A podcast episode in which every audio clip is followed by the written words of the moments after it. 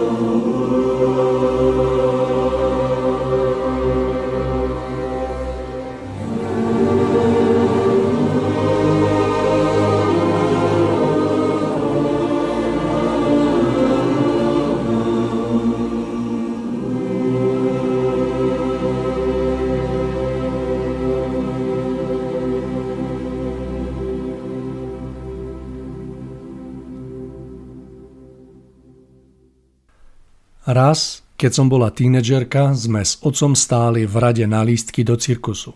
Medzi nami a pultom s lístkami konečne stála už len jedna ďalšia rodina. Táto rodina na mňa urobila veľký dojem. Bolo v nej 8 detí, všetky pravdepodobne mladšie ako 12 rokov. Podľa toho, ako boli oblečení, bolo vidieť, že nemajú veľa peňazí, ale ich oblečenie bolo upravené a čisté. Deti boli dobre vychované, všetky stáli v rade po dvoch za rodičmi a držali sa za ruky. S veľkým nadšením rozprávali o klavnoch, zvieratách a všetkých predstaveniach, ktoré v ten večer uvidia. Z ich nadšenia bolo cítiť, že v cirkuse ešte nikdy neboli. Bol by to zážitok ich života. Otec a matka stáli na čele rodiny a boli hrdí, ako sa len dalo. Matka držala svojho manžela za ruku a pozerala na ňo, ako by chcela povedať si môj rytier v žiarivej zbroji. Usmieval sa a tešil sa, keď videl svoju rodinu šťastnú.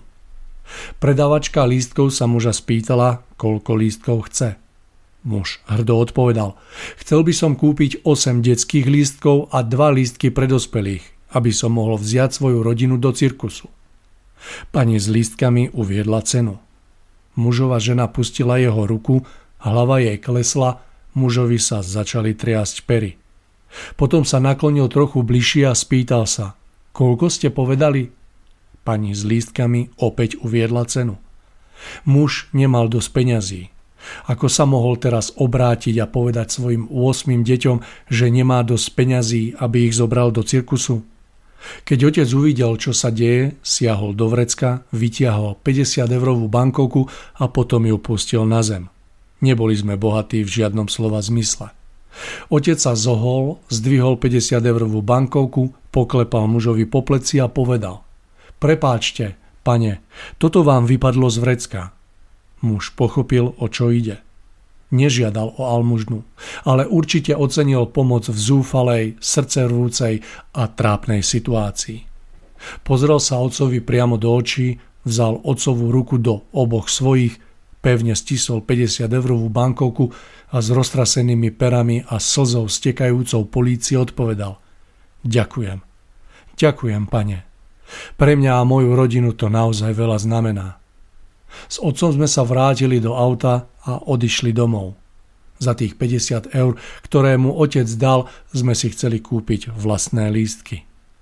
Hoci sme v ten večer cirkus nevideli, obaja sme v sebe cítili radosť, ktorá bola oveľa väčšia, než by nám kedy mohlo poskytnúť predstavenie cirkusu. V ten deň som sa naučila, akú hodnotu má dávať. Darca je väčší ako príjimateľ. Ak chcete byť veľký, väčší ako život, naučte sa dávať. Láska nemá nič spoločné s tým, čo očakávate, že dostanete. Len s tým, čo očakávate, že dáte, čo je všetko. Význam dávania, obdarúvania druhých sa nikdy nedá príliš zdôrazniť, pretože v dávaní je vždy radosť. Naučte sa robiť niekomu radosť skutkami dávania. Milí priatelia, pred nami je posledná tohtoročná relácia, ktorá bude patriť tak ako každý rok Vianočnému zamysleniu. Dovolte mi, aby som sa vám srdečne poďakoval za vašu priazeň, za vašu energiu a posilu a zaželám vám pokojné a požehnané prežitie Vianočných sviatkov plných lásky a ticha. Tomáš, želám vám krásny predvianočný čas, vitajte tak nádherný predvianočný čas, Mário, prajem opäť vám a všetkým našim drahým priateľom, poslucháčom, ktorí zdieľajú s nami naše chvíle, naše prežívanie, naše hodnoty, ktoré nás spájajú a ktoré nás smerujú k naplneniu toho najvyššieho zmyslu nášho života. Takže všetkých srdečne a vianočne pozdravujem a ja a veľmi sa teším na to, že budeme môcť prežiť tieto chvíle aspoň takto na diálku spolu a vnútorne teda o to, o to viac bližšie. Tomáš, veľmi sa teším aj ja, pretože tak ako býva zvykom a tento predvianočný čas vždy využívame na takú vianočnú krásnu tému, no a nebude tomu inak ani tento rok, takže dnes tiež téma, na čom skutočne záleží, také vianočné zamyslenie, takže odozdávam vám slovo, nech sa páči. No, ďakujem, ďakujem, Mário.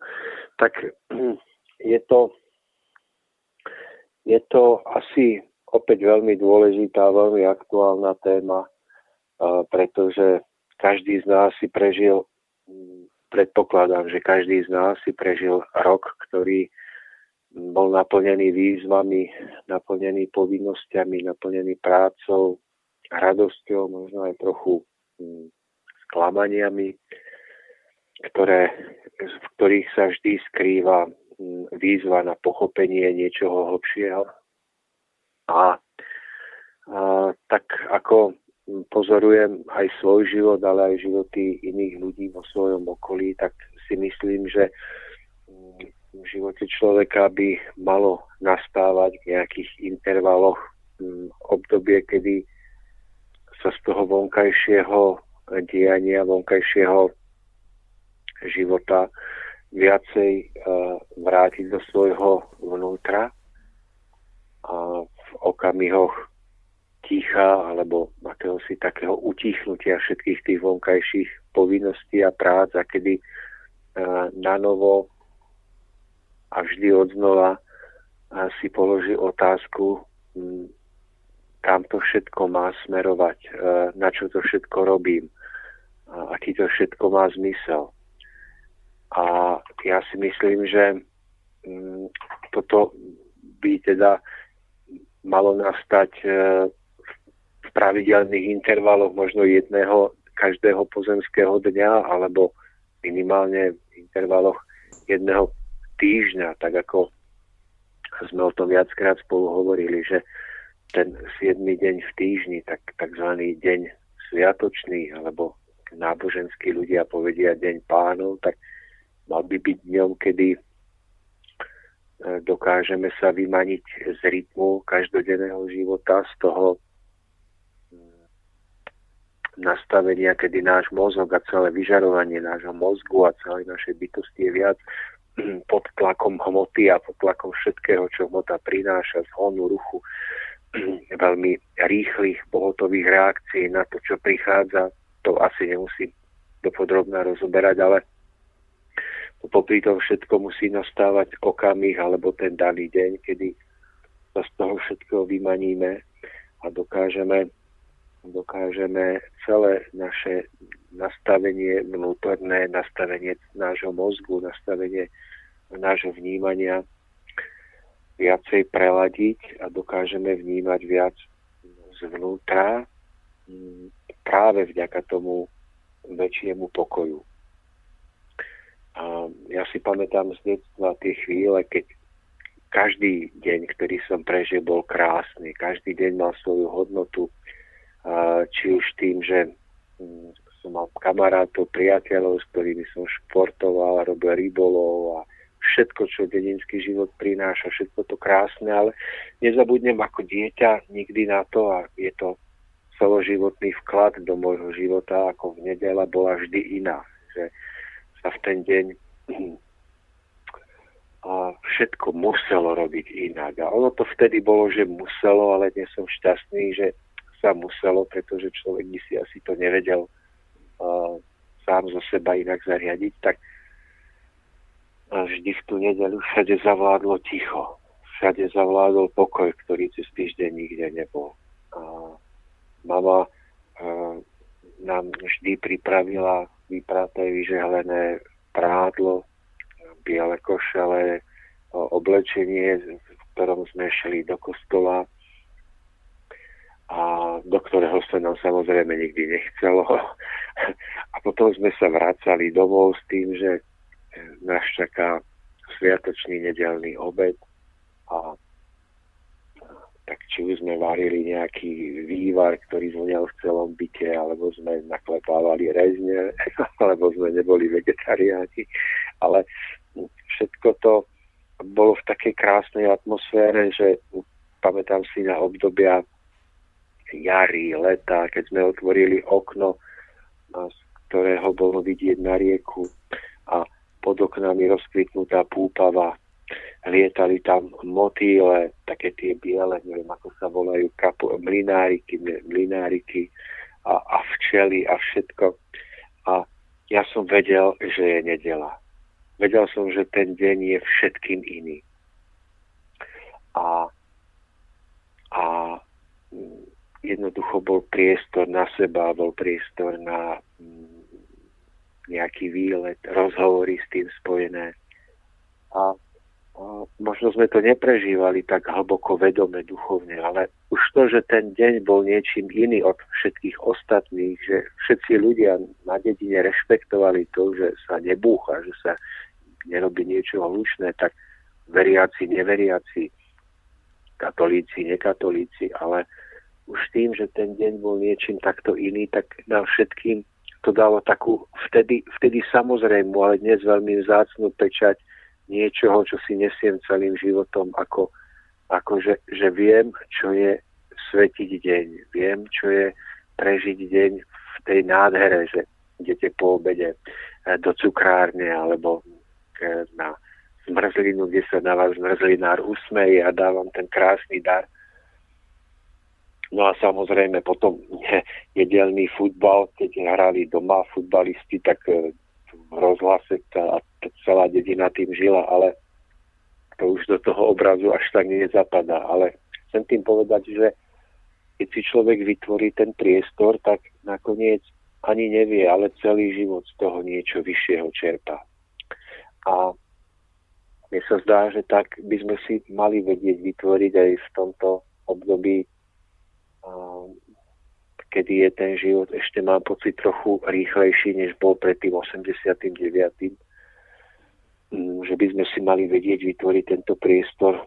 Keď nie každý deň, tak určite raz do týždňa najlepšie v ten deň, na ktorom sa všetci spoločensky zhodneme, že to je nedela, kedy je deň pokoja, odpočinku, my môžeme povedať deň sviatočný.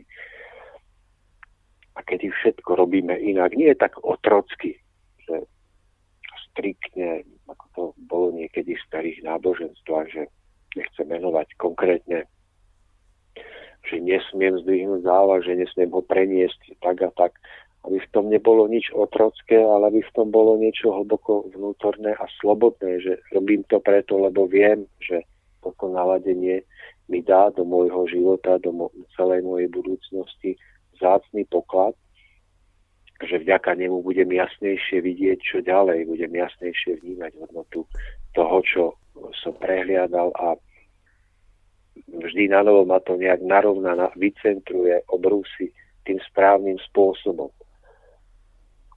No a, a okrem toho, že, že takéto niečo si môžeme zariadiť v tom našom živote, v tom týždňovom intervale, tak si myslím, že prichádzajú aj aj obdobia, kedy môžeme toto naladenie prežívať niekoľko dní.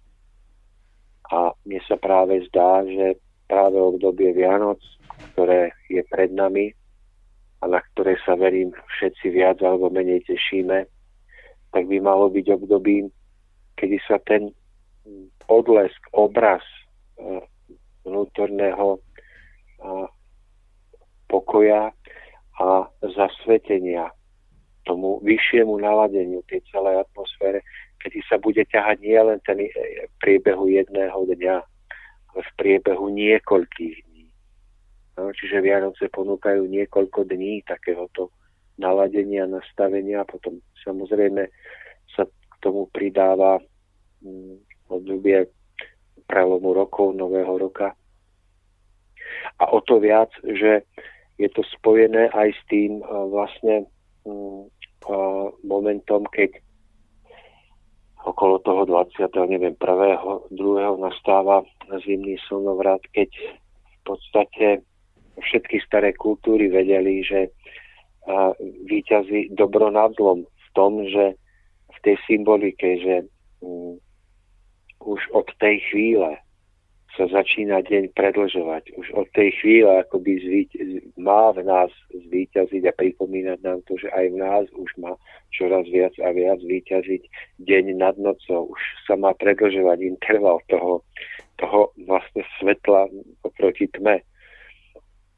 A to všetko slávili staré kultúry, ktoré boli nesmierne uh, múdre a čo aj my dnes slávime v odlesku narodenia Ježiša a, a príchodu lásky. Takže o to viac by sme si v tomto období mohli urobiť to, čo ja som mladosti prežil ako ten sviatočný deň, tú nezabudnutelnú pečať na celý môj život. Ale o to, o to dlhšie a o to hlbšie práve v období, ktoré prinášajú dní pokoja v období Vianoc. A ja som zažil Vianoce, kedy som permanentne celé roky ako zdravotník pracoval na v nemocnici, na operačných sáloch a podobne, ale aj tam všade bolo cítiť, že vládne väčší pokoj, väčšia atmosféra, že sa robí iba to nevyhnutné. V tomto období smiem to prežívať viac menej tak, že a môžem byť mm, viac menej mimo pr- nejaké veľké pracovné nasadenie, tak si to vážim o to viac. Ale tým nechcem povedať, že toto, toto nastavenie a naladenie znamená, že život na Zemi prestane fungovať jednoducho.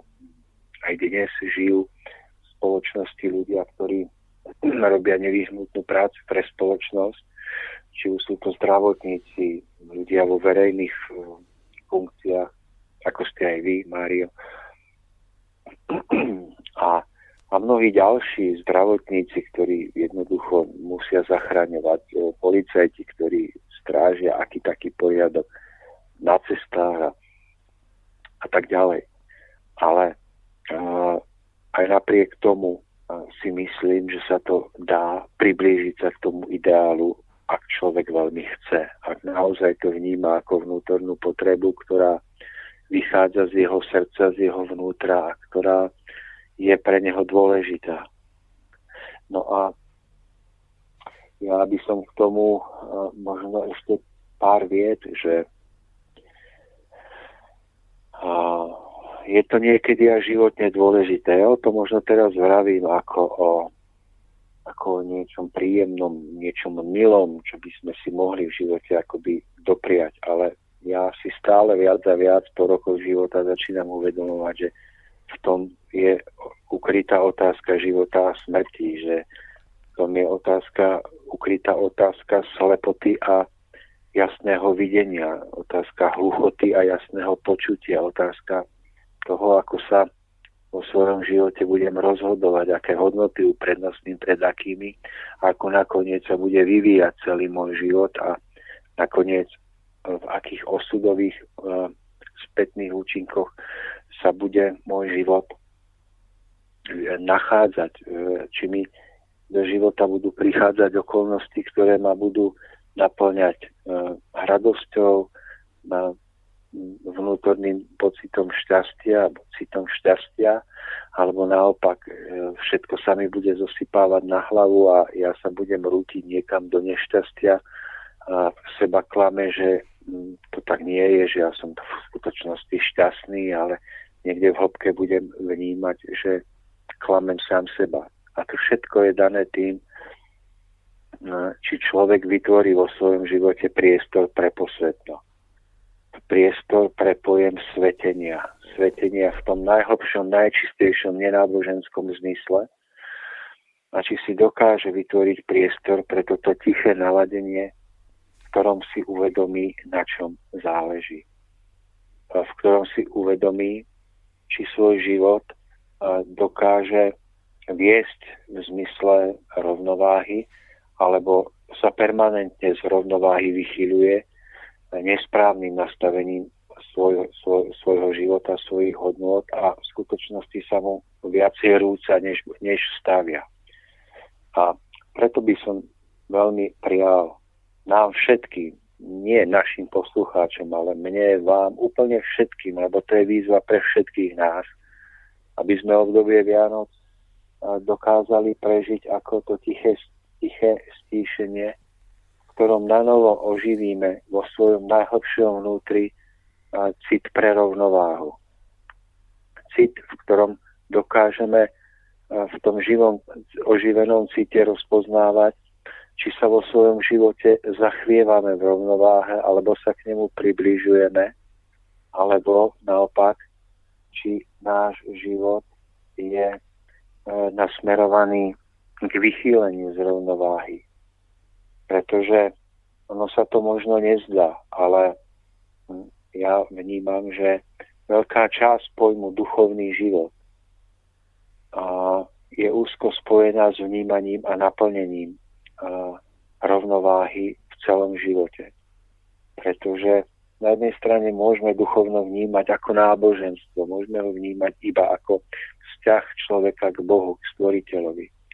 Ja poznám hromadu ľudí, ktorí sa o to takto snažia alebo okamihu, keď zavrú modlitebnú knižku alebo nejakú múdru knihu, tak sa vrútia do života, kde sú vzdialení od akejkoľvek rovnováhy.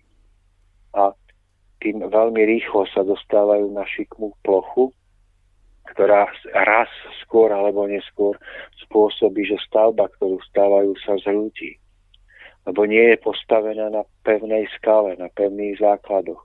A tým tým, pevnou skalou sú zákony stvorenia, je spravodlivosť pre čistotu, ale zároveň súčasťou tej pevnej skaly je aj, aj život v rovnováhe. To všetko patrí do toho pojmu pevný základ. A, a ja o tom hovorím preto, že asi mnohí z našich poslucháčov sú ľudia, ktorí sa usilujú o naplnenie Božích zákonov vyššej vôle. Ale, ale obrovský výkričník eh, pred každým z nás proste svieti, pretože my, my, nedoká, my, my v okamihu, keď zavrieme tú pomyselnú modlitevnú knižku, tak sa vrútime do života, ktorý je od rovnováhy vzdialený na míle. A teraz ide o to pochopiť, že myslím, myslím, že som počul taký pekný obraz, že keď sa predložuje jedna noha stola, myslím, že to Emil Pálež hovoril v jednej zo svojich relácií. Je to krásny obraz. Na úkor ďalších, napríklad troch, tak určitý čas to môže vypadať ako pokrok v tom danom smere. Takže človek má veľký pocit úspechu, pokroku, že je ďalej než ostatní alebo než iní ľudia. Ale on nevidí, že od úplného prevrhnutia a zrútenia celého stola ho delí iba krátky čas. Takže podstatne lepšie a múdrejšie je spomaliť rast v tom jednom smere a dopriať si rast vo všetkých smeroch rovnomerne. Pretože vtedy sa ten stôl skutočne navyšuje, aj keď pomaly, čo si samozrejme vyžaduje skromnosť, pokoru, ale navyšuje sa tak, že sa nikdy nezrúti. V tomto smere nám obdobie Vianoc prináša obrovskú príležitosť sa zamyslieť, ale to ani nie je otázka zamyslenia, to je otázka otvorenia vnútorného citu a vnímania, či ten svoj život z dlhodobého hľadiska staviam ako dvíham ako stôl, e, kde predlžujem tú jednu nohu, alebo ako, ako stôl, kde sa všetky nohy posilňujú a dvíhajú rovnomerne, približne rovnomerne, veď úplný ideál asi nie je na Zemi možný. Vždy viac predložíme jednu, ale potom sa musíme vrátiť k tej druhej a tretej a štvrtej. A, a vnímať to v tej určitej e, súvislosti vzájomnej, pretože rovnova- vnímať rovnováhu dokážu iba ľudia, ktorí dokážu vnímať súvislosti, život v súvislostiach. To je veľký predpoklad duchovného duchovné výšky a zrelosti vnímať život v súvislostiach. A súvislosť je základný brána k rovnováhe. Kde nie je schopnosť vnímať súvislosti, tam nie je rovnováha. Tam sa vždy niečo robí jednostranne a vždy sa to jednoducho prejaví. A teraz tými inými nohami stola, tak jedna noha môže byť rozvoj e, pracovného života. Tam najčastejšie dávame príliš na úkor ostatných zložiek v tejto dobe, že sme schopní byť od rána do noci v práci, sme schopní kvôli peniazom a kvôli tomu, aby sme nesklamali zákazníkov, tú jednu noha, nohu dvíhať do výšky a nevidíme, že od zrútenia celej stavby nás delí už len centimeter. Čo sa prejavuje pochopiteľne určitými, má to svoje prejavy. Ale ďalšou nohou stola, na ktorú človek by mal byť vnímavý, môže byť práve môžu byť práve vzťahy medziludské. Že ja môžem síce v práci vystreliť to do obrovských výšok, ale môžu mi chradnúť vzťahy. Ja vôbec nemusím mať čas na partnera, manželku, manžela, deti. Takže ja to vypálim veľmi vysoko ale pretrhnem tieto väzby, pretrhnem tie jemné vyživovacie korene, ktoré ma citovo niekam posúvajú, cez ktoré ja môžem posúvať tých najbližších a ďalších. A pochopiteľne je to iba otázka času, kedy sa všetko zrúti. Ďalšou nohou môžu byť napríklad a, a to samozrejme v, te, v tej danej nohe stola, o ktorej vravím, o tých e, vzťahoch, tam patrí komunikácia, tam patrí e, niekedy podprahová výmena impulzov, signálov, tak vo vzťahu k deťom to môže znamenať, že im tam odovzdám hodnoty do celého života, ale ja keď to prehliadam, lebo, lebo som celý deň iba otrokom práce, tak, a, tak tie jednotlivé impulzy ne, nedávam v takej miere a ono sa to raz môže ukázať v tom, ako sa to dané dieťa rozhodne o svojom živote, kadiaľ pôjde, či urobí nejakú osudovú, teda rozhodnutie, za ktoré bude trpieť alebo nie. Všetko je častokrát v tých, v tom, že tú nohu stola, o ktorej vravíme, že patrí vzťahom, či ju nezanedbávam. Potom môžeme ísť ďalej. Ďalšou nohou stola môže byť e, pohyb, pohyb e, to, čo dávame nášmu telu, pretože ja viem, o čom trochu vravím, lebo som v práci častokrát veľa, potom chcem byť s rodinou a potom, potom prichádzam do situácie, že sa pozriem do zrkadla a vidím, že mi nad opaskom vysí nejaký, nejaká, nejaký proste preliv a, a potom alebo nechtiac idem proste okolo nejakého výkladného regálu obchodu a teda dúfam, že tam nevidím seba a som to ja. A proste človek potom zistí, že to je ďalšia noha stolu, že človek nemôže teda jednostranne byť na tých dvoch, alebo bude mať 50 a skončí s infarktom a s e, mozgovou príhodou, alebo infarktom, alebo alebo proste stráti seba úctu, že bude vypadať ako nejaký tučniak alebo nejaký, nejaké zviera alebo prasiatko. A nakoniec to má zase len dopad na kvalitu jeho života, na to, či ten zmysel života, pre ktorý vlastne by mal žiť, v tom plnom rozmere, že či vôbec ho naplní, alebo či si neskráti svoju životnú cestu. A samozrejme ďalšia noha toho, toho pomyselného stolu, a tých nôh môže byť viac, nie len štyri, tak to môže byť práve tá otázka hm, tohoto tzv.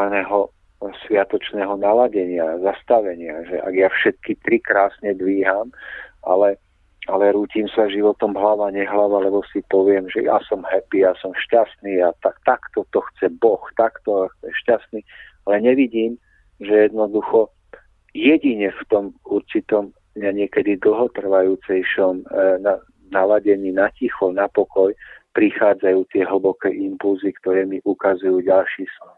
To nie je len to, že ja sa cítim byť šťastný pri práci, ktorú robím a preto poviem, že to je jednoducho Božia vôľa, ja už som dosiahol vrchol šťastia, lebo s láskou robím prácu a tak ju môžem robiť bez zastavenia. Pretože len v tom e, v tichu, v tom hlbšom dlhodobom prichádzajú ešte, ešte ďalšie impulzy. Oni prichádzajú stále, prichádzajú aj v tom, keď s láskou niečo robím a som v tom vypetí. E, ale niektoré hlboké prichádzajú práve v tom tichu a tam prichádza práve napríklad to vnímanie, či žijem v rovnováhe alebo sa vychylujem. Že tam si uvedomím, že či niečo nezanedbávam, či niečo netrpí na úkor niečoho. A to skutočne je nevyhnutné prežiť ten deň sviatočný, prežiť to obdobie sviatočné. To nie je žart, že bolo v desiatich prikázaniach povedané uh, uh, svet sviatočný deň. To tam nebolo povedané rob s láskou svoju prácu e, bez zastavenia. Tam bolo napísané, aby si deň sviatočný svetil. To nie sú žarty. To nie je ľudský výmysel, to má hlboký význam. A keď si človek nedá povedať, pretože sám k tomu dojde, tak potom k tomu dojde v prežívaní, ktoré raz príde. A to prežívanie bude v tom, že vždy sa jednostrannosť nejako prejaví. Ale na to zase človek potrebuje e, ten hlboký duchovný vhľad vnímania súvislosti, lebo inak má pocit, že že mm, sa nič nedeje, on ten človek vôbec nevidí, že sa niekam rúti. Takže toto sú všetko veci, ktoré, e, na ktoré by sme mali dbať a práve v tom tichu alebo v tom posvetnom naladení, nech nehovorím o tichu, v tom posvetnom naladení, v tom vyvážení, v tom je ukrytá podstata toho, čo iné kultúry nazývali osvietenie. Že ja náhle uvidím skryté súvislosti medzi vecami, ktoré zdanlivo nesúvisia. No a to Zoltán Demian, ten vynikajúci horolezec toho, toho uh, svetového formátu v 80. rokoch minulého storočia, je to človek, ktorý dosiahol vrchol uh, v horolezectve. Uh, to ten, ktorý v podstate s priateľom Sotkom vyšiel na Mount Everest bez kyslíka alpským štýlom, dosiahol vrchol v tomto športe na tú dobu. Uh, Reinhold Messner, legenda horolezectva, Nemec alebo Rakúšan, vyhlásil istú horu za neleziteľnú. On tam niekoľkokrát sa pokúšal vyliezť v Himalajach, nejaká 8 tisícovka, nevyšiel na ňu a vyhlásil za neleziteľnú horu, za výzvu ako, ako roka alebo, alebo storočia pre horolezectvo. Tento Zoltán Demian tam jednoducho vyšiel. Dokázal obrovské veci prežil v podmienkach, kde iní zvyčajne e, skončia, pretože mu fungoval jeho vnútorný kompas, jeho vnútorný hlas, ktorý ho vždy dokázal z danej situácie vyviesť. Takže včas aj nechal to horolezectvo a potom išiel do top biznisu takzvaného, pracoval proste v jednej firme, ktorá nadnárodnom koncerne výrobu cementov a aj tam to dotiahol na e, top manažera na vrchol, aj tam včas skončil a potom sa začal venovať niečomu, ako je poradenstvo. A v podstate, ak som ho správne pochopil, tak celá podstata jeho úspechu bola v tom, že počúval vnútorný hlas a vedel, kedy má skončiť, vedel, kedy má proste zmeniť smer, kedy dosiahol daný vrchol a kedy sa má vrátiť. A on vlastne učí teraz ľudí, top manažerov veľkých firiem a rôznych ľudí, aby pochopili, čo je vrcholom ich hory. Tak ako on, keď išiel na Mount Everest alebo inú horu, tak, tak sa vždy vrátil, lebo chápal, že vrcholom tej hory je návrat na miesto, z ktorého sa na ten vrchol pozera. Je návrat do náručia svojej manželky a svojich detí. Zatiaľ, čo keď to niekto nechápal, ten, ten profesionálny horovedec, ktorý si podvedomie nastavil tak, že vrcholom hory je, je vrchol, tak v okamihu, keď naň vyšiel, tak, tak zomrel na, na zostupe častokrát, pretože podvedomie bolo nastavené tak, že vrchol dosiahol, jemne polavil, zošmykol sa a už sa nevrátil. Spadol do nejakého ľadopádu a skončil. Skôr alebo neskôr. A vlastne pochopil, že vždy sa vrátil a prežil, tak ako horolezec, tak ako top manažer hory, e, teda firmy, holci. A, lebo pochopil, čo je vrchol. A tak aj teraz pomáha iným ľuďom pochopiť, čo je vrcholom, teda v podnikaní napríklad, čo je vrcholom ich hory. Čiže to dosiahnutie profesionálneho vrcholu, z ktorého môžu niečo zarobiť, niečo ovplyvňovať bez firmy, bez vecí lebo je vrcholom tej hory niečo hlbšie, niečo, čo je pod, čo nevidí nikdy rozum, čo nevidí nikdy hlava, to vidí iba srdce. A to môže byť práve častokrát to, že človek má nejaké hlbšie, vyššie poslanie a tie peniaze častokrát iba zarába preto, aby to hlbšie poslanie naplnil. Alebo ak je to aj lekár a chce pracovať v zdravotníctve a pomáha, tak, tak veľakrát to nemusí byť vždy to všetko, že veľakrát ten život má ešte hlbšie, dôležitejšie roviny, ktorým keď podriadi všetko v tom profesnom smere, tak si odreže vyživovacie, k, k, akoby vyživovacie korene a začne vyschýnať postupne. On to nevie, lebo to ešte má dobeh, ale začne. Začne zomierať. A ja si myslím, že práve obdobie Vianoc je obdobím, kedy by sme si mohli položiť hlbokú otázku a modliť sa, aby sme našli správnu odpoveď na čo to všetko. Kam to všetko smeruje? Stojí mi to, čo robím za to tak, aby som prišiel o všetko ostatné? Aby som si na to položil otázku srdcom a srdcom na ňu našiel odpoveď. Pretože jedine tak sa človek môže nestratiť v tom, čo tej výchrici toho, tej cesty na vrchol. A, a myslím si, že ak má človek pocit teraz, ja alebo vy, alebo ktokoľvek, kto nás počúva, že má na to už dávno jasnú odpoveď, tak je to znamením, že sa práve rúti do nešťastia.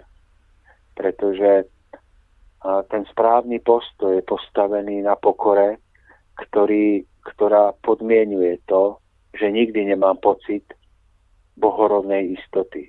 Že vždy si kladiem otázku, či to ešte nejde hlbšie či ešte viac nemôžem svoj postoj k danej veci zvrúcniť, prehlbiť a či tým nespoznám ešte nové a nové roviny toho, čo som doteraz nevidel. A preto si myslím, že je dôležité mať veľký rešpekt pred tým, čo nás čaká, pred tým, čo žijeme a mať k tomu veľkú úctu a veľkú pokoru byť pripravený urobiť nové kroky do neznáma a nové kroky, ktoré človek urobil, zmeniť. Byť pripravený urobiť tie najväčšie zmeny. Pretože ak sa človek ufixuje na niečo, čo potom nedokáže meniť, pretože skosnateľ veľmi rýchlo na to môže zahynúť na ceste na ten pomyselný vrchol. A toto všetko je ukryté období Vianoc, období pokoja, období kedy môžeme opäť ísť naplno v ruchu, zhone, za peniazmi, za myšlienkami na, na čokoľvek, ale môžeme ísť hlbšie, môžeme ísť do ticha, na púšť svojho vnútra a vnímať. A to dôležité, prečo o tom vravím, je aj to, že jedine v stave rovnováhy dokážeme robiť správne rozhodnutia, drahí poslucháči. To si proste uvedomte a uvedome všetci. Že v stave vychýlenia z rovnováhy, v stave, keď predlžujeme jednu alebo dve alebo tri nohy na úkor všetkých, na úkor rovnomerného vyváženia, nie sme schopní robiť v tých podstatných veciach správne rozhodnutia, lebo vidíme skrivenia a skreslenie Takže ak v takomto stave vychýlenia sa budeme rozhodovať pred nové zamestnanie, urobíme rozhodnutie, ktoré môžeme nazvať chybou, alebo nie, je to chyba, ale bude to rozhodnutie, za ktoré prežijeme poučenie bolestné, čo ľudia nazývame chybou, ale nech to nenazývame chybou, tak je to bolestné poučenie. Ak v tomto stave vychýlenia sa budeme rozhodovať pre pre partnera, partnerku urobíme nesprávne rozhodnutie. Pretože opäť to vychýlenie nám skreslí skrivý pohľad. A v tomto stave vychýlenia budeme robiť malé rozhodnutia každodenného života, tak pôjdeme na cestu, kde sa stane nehoda, kde sa vždy sa stane niečo, čo sa prejaví ako, ako niečo bolestné, nepríjemné, niečo, čo nám spôsobuje, že tá cesta nejde harmonicky, súladne. A preto vravím, že len pokoj, len vnútorné vyrovnanie spôsobuje, že v tomto stave sme schopní robiť rozhodnutia, ktoré sú dobré, ktoré nám nebudú prinášať bolesť, ktoré budeme prežívať, že, ktoré nás budú utvrdzovať v tom, že len v tomto stave sa dá pokračovať.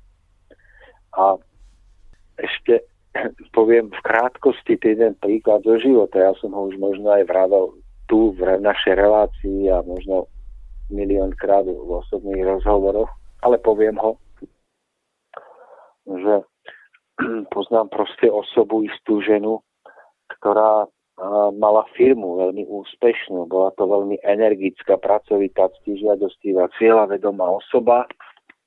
A táto osoba teda tú úspešnú firmu založila, no ale pretože bola šéfka a chcela byť vzorom všetkým, tak tam nebola iba do tej 16. 17.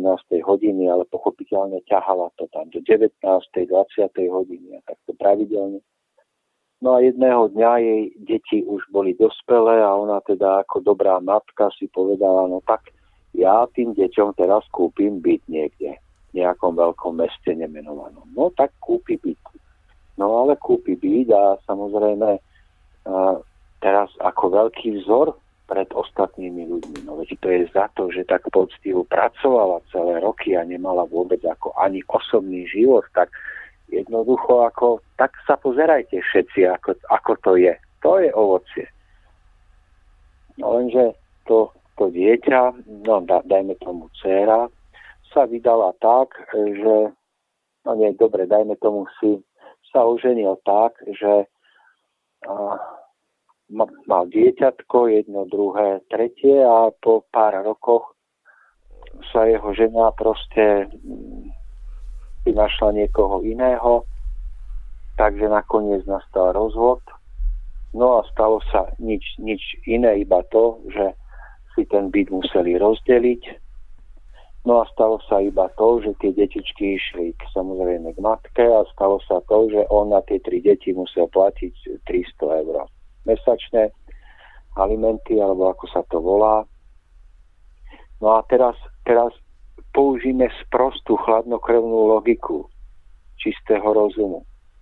Teraz si spočítajte, že byt, ktorý stal 250 tisíc, dajte si delené 2, okolko prišla tým, že spôsobila rozpad rodiny svojho syna. Spočítajte si, koľko dní musela byť v nadčasy, nadčasoch v práci, aby, aby vyvážila čistú stratu, ja neviem, koľko, koľko to je, 125 tisíc eur. Koľko dní jej obetavej poctivej práce na úkor toho, že nebola s deťmi a nekomunikovala o hodnotách, že s nimi nezdielala obyčajné zážitky, na ktorých záleží, že im nedala citový základ. Tak iba, iba 125 tisíc, no neviem, koľko rokov tam sedela navyše. Teraz si spočítajte ďalšiu vec že tie deti mali, neviem, 5, 8, 10 rokov. Spočítajte si, že dáva 900 eur na tie deti v priemere 8 rokov.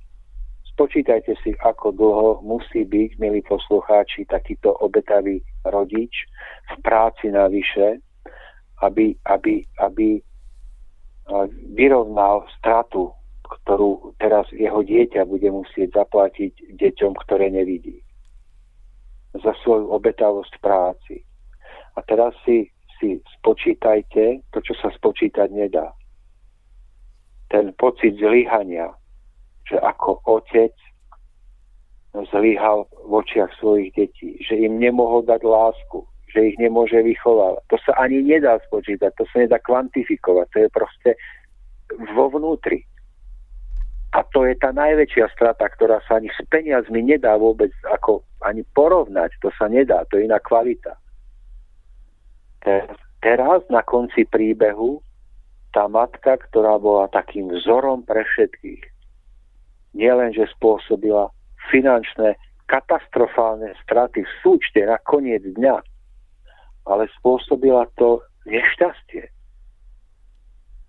Za to, že bola tak obetavá, že predlžovala jednu nohu stola na úkor ostatných, pretože nevidela z duchovného hľadiska súvislosti, lebo nevidela, že duchovný život sa musí vidieť v dlhodobom dosahu, nie v tom, že ona práve má v peňaženke a na účte a môže ísť na dovolenku.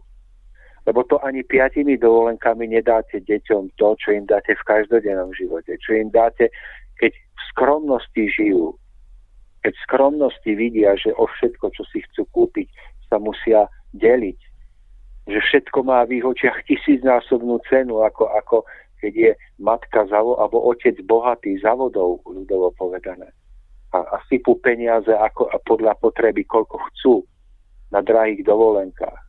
Ale nevidia deti, čo je pocti, teda nevidia deti, čo je to e, za tým, nevidia deti, nemajú to v tej komunikácii odkomunikované, odovzdané. V tej neverbálnej aj verbálnej. A Mario, to je teda jeden z mnohých príkladov, ktorý som chcel použiť, že, že z dlhodobého hľadiska môžeme jedine hodnotiť úspech alebo neúspech. A jedine duch dokáže z dlho, vidieť dlhodobo, z dlhodobej perspektívy. Rozum vidí krátkodobo, mozog vidí iba to, že mám hrubú peňaženku nabitú peniazmi, že si môžem ísť dopriať. Ale nevidí že ak to nie je v rovnováhe, katastrofa, tragédia, smútok, plač, bolesť a choroba je za dverami.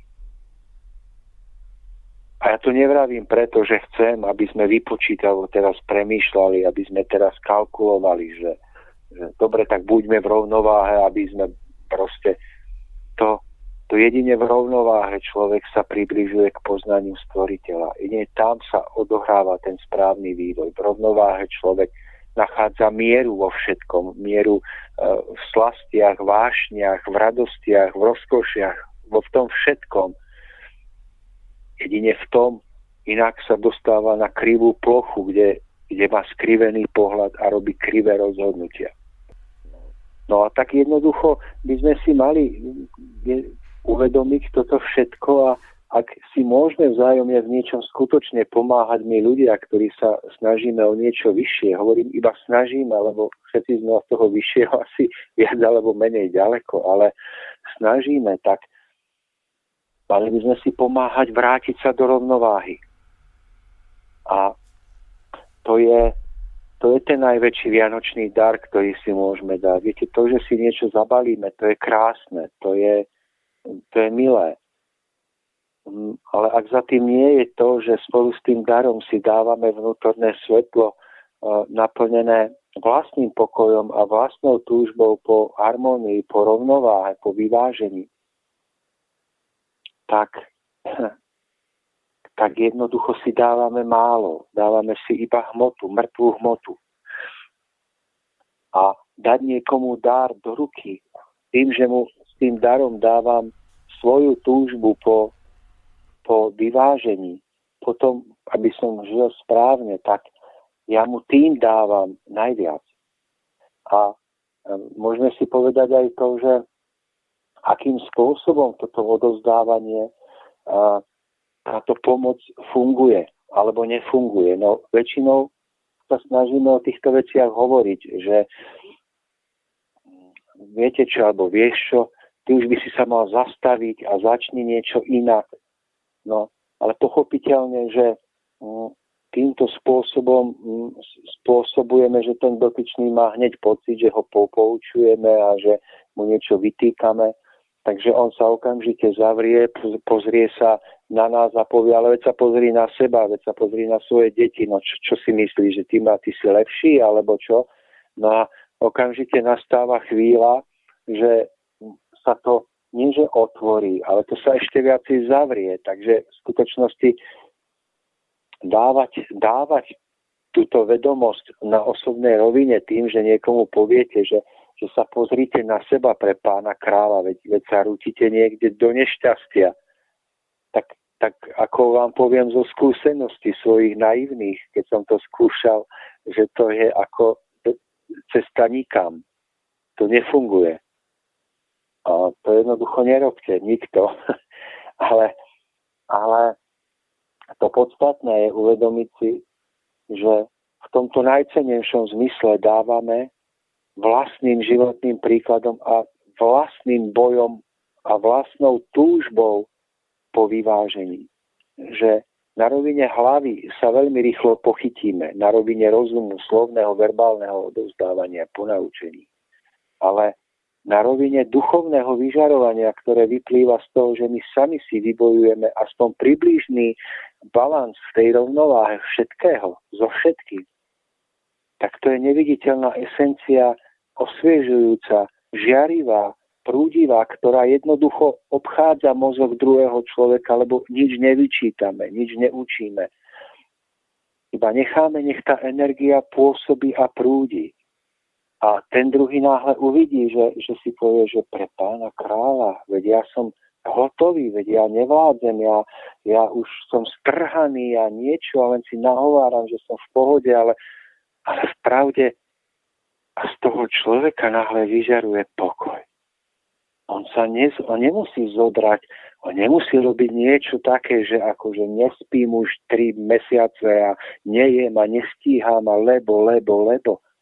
A ten človek je náhle radostný a tiež je a tiež, ja neviem, nie, nie je vychudnutý od hladu a nie je bezdomovec a, a čo, čo, čo to ten človek ako veď a to si položí ten dotyčný človek iba tak zvnútra, iba tak akoby, že, že, o, že to, to je nie, niečo, čo ma priťahuje. A toho začne priťahovať práve preto, že to nie je poučovanie z tej strany toho, kto to, kto to dáva.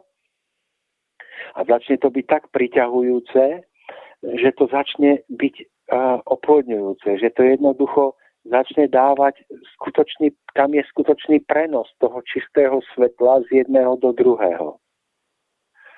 A pretože tam nie je ani náznak ponaučovania, ani náznak výčitky, je to v čistom svetle vnútorného vyžarovania vlastného šťastia, tak to ide priamo do DNA, duchovného DNA toho druhého človeka.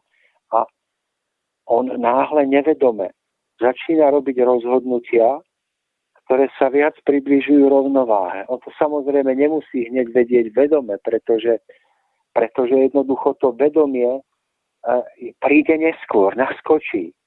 Ale dôležité je, že on už vnútorne zacíti kvalitu, ktorá je vyššia, ktorá ho inšpiruje.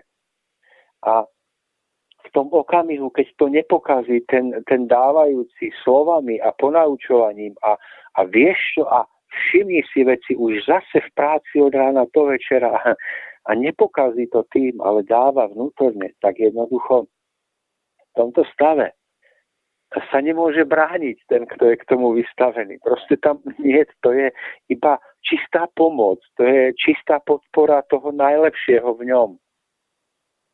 A tak nastáva veľký vývoj. Pretože aj ja môžem byť vynikajúci rezbár a môžem od rána do večera robiť tak, že budem podávať vrcholné diela. Ale ja si kladiem otázku, či tie vrcholné diela, ktoré urobím a budú v chráme nejako, alebo niekde v expozícii nejaké ďalšie 200 ročia a budú ich ľudia obdivovať, či budú viac pre ľudí, než to, že ja teraz v okamihu prítomnosti sa budem snažiť byť pokojný a budem ľuďom dávať cestu k svetlu v podobe svojho svetla, ktoré teda nie môjho, ale toho, čo ja v sebe vytvorím mu priestor. A ja sa obávam, že ani tá socha postavená 500 rokov, kde ju bude 100 ľudí, 200 ľudí denne obdivovať, nedá ľuďom do života taký odkaz, aby našli svetlo, ako to, že ja sám ho budem teraz, keď tú sochu budem robiť, ho v sebe budem niesť v rovnováhe. No a to je iba moja životná skúsenosť. Niekto môže povedať, nie, tá socha tam, keď bude stáť a bude hovoriť o nejakej cnosti, tak to je to viac. Ja sa obávam, že nie je viac ako živé odozdanie v okamihu prítomnosti. A všetko, čo vytvárame na, na rovine tejto rovnováhy, potom je väčné. Lebo má v sebe energiu, ktorú sme pritom prežili v, tej, v tom stave svetla. No a na to, aby sme mohli teda si navzájom odozdávať toto čisté vyžarovanie podpory, tak musia byť živé citové väzby. Totiž a teraz si predstavte, že ja budem mať priateľa, kamaráta alebo kamarátku, alebo syna alebo dceru, ktorému budem chcieť to darovať. Lebo budem možno, že v tom období života vnímať, že sa mi to darí lepšie než jemu. To sa môže stať. Ale ako náhle medzi mnou a ním nie je e, živá citová väzba skrze čistú lásku, čistú hlbokú lásku k nemu, tak sú zastavené vnútorné padacie mosty. Tak môj životný príklad a energia sa zastaví na neviditeľnom vnútornom uzavretom moste, na neexistujúcom vlákne, ktoré ma nespája s jeho srdcom. A tak sa stáva, že všetko, čo som sa snažil prežiť, sa neprenesie do neho a ten človek ďalej sa rúti tak, ako sa rútil. Preto je niekedy dobré oživiť vzťah, urobiť si človekom pekné chvíle, dopriať si, e, aby to uvoľnenie, aby tam vzniklo to hlbšie vnútorné prepojenie citu, lásky, vzťahu. A vtedy, keď sa tie srdiečka pootvoria, tak sa prenesie celá tá vlna toho biopola pomyselného je od jedného človeka do druhého. A vtedy nastáva ten prenos, že bez slova, bez poučovania, bez nátlaku odovzdáme do srdca, do vedomia, do ducha, do, do myšlienok druhého človeka všetko to podstatné, čo on s radosťou príjme a stane sa ten zázrak, ten vianočný zázrak, o ktorom vravíme, že dáme druhému človeku dar. Dáme druhému človeku skutočný vianočný dar. Lebo do srdca, ktoré sme otvorili, alebo ktoré sme vzájomne si otvorili, sme vložili svetlo, v ktorom je vedomie harmonie, vedomie rovnováhy, vedomie, z ktorého sa rodia, jedine z ktorého sa rodia správne rozhodnutia. Nie inej cesty. A teda, Mário, ak si teda môžeme vzájomne dať nejaký dar, okrem teda toho vonkajšieho, tak dajme si to tak, že ten vonkajší dar bude iba vyjadrením, naplnením túžby po tomto vnútornom. Lebo tým sa znovu zrodí Kristus nás, Ježiš, v tej maštali, tej maštali toho nášho dnešného vnútorného sveta, ktorý je častokrát zanedbaný, špinavý, sa zrodí toto svetlo. Niekedy sme vraveli samostatného zmýšľania, túžby po slobode, ale dnes hovoríme aj svetlo túžby po rovnováhe. rovnováhe. A keď sa toto začne v nás rodiť, tak to je to narodenie toho malého Ježiška v tej maštálke, toho vyššieho v nás. Toho vyššieho, čo sa má zrodiť. A čo sa stále ešte nezrodilo, ale má sa zrodiť a nakoniec sa má stať úplne vedomým. Takže, drahí priatelia, Mário, ja neviem, čo viac by som ešte chcel alebo vedel k tomuto povedať. Určite ešte mi niečo príde po skončení a zase si poviem, jej, zase som to podstatné nepovedal, tak ako väčšinou. Ale nech toho nie je moc, nech, nech touto reláciou neoberáme našich poslucháčov práve o čas na to podstatné, na to vlastné, vnútorné. Tak snáď to bude taký náš malý darček pre každého z našich poslucháčov a snáď, keď budeme v novom roku smieť vidieť alebo aspoň počuť, tak sa v tých mikropercentách toho nášho, mikročiastkách nášho vnútorného sveta viacej priblížime k harmonii, lebo ja som tak naivný, že ja si myslím, že práve táto harmónia, toto rovnovážno v sebe samom prispieva k mieru v tomto svete viac než sila zbraní a viac než sa nám môže zdať. Tak pripomínam a opakujem to, že ak chceme prispieť k tomu, aby vo svete nastal mier, tak to nie je iba otázka racionálnych úvah, že a tam tí palestínčania, tam tí židia, čo sa všade rýpu a všade každého vykoristujú, lebo si myslia, že sú viac a tam tí Rusi a Ukrajinci. Všetko sú vonkajšie spúšťače niečoho, čo sa môže aktivovať iba vtedy, keď veľký počet ľudí sa vychýli z rovnováhy a stratí svoju cestu. Vtedy sa všetky tieto patologické stavy ukryté v podpalubi vedomia, v podpalubi tohoto spoločenského života ľudí začnú prebúdzať. Ale keď sa určitý počet ľudí vráti do rovnováhy, vráti do stavu a skutočného vedomia, skutočnej sily, tak sa mnohé z týchto patologických stavov jednoducho nebudú môcť prejavovať tak, ako sa prejavujú. A toto prajem nám všetkým ako veľký vianočný dar, aby sme sa stali oporou pre svet v tomto malom neviditeľnom, ale z môjho a verím, že aj z vášho pohľadu, Mário, v tomto podstatnom veľkom zmysle. Takže prajem krásne sviatky, ale krásne predovšetkým v tom vnútornom zmysle. Tak krásne, krásne dni.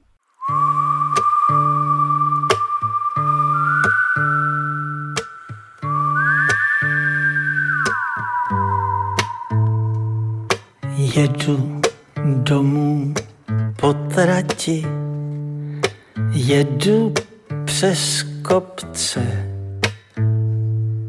Za okny padá, padá sníh, budou Vánoce. chmury, trable, starosti. Nechal jsem ve městě, uslyším lidi na půlnoční zpívat v kostele. Haleluja. Haleluja.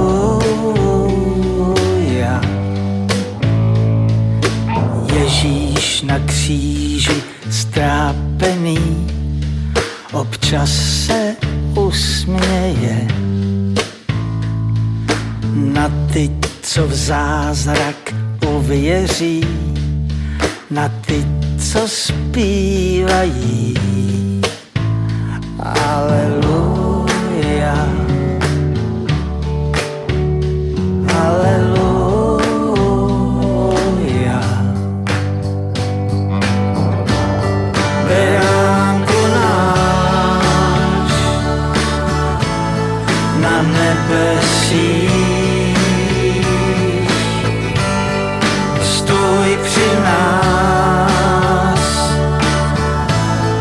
Až přijde tma. Aleluja. Aleluja. Stojím v prázdném kostele, hvězdy nade mnou.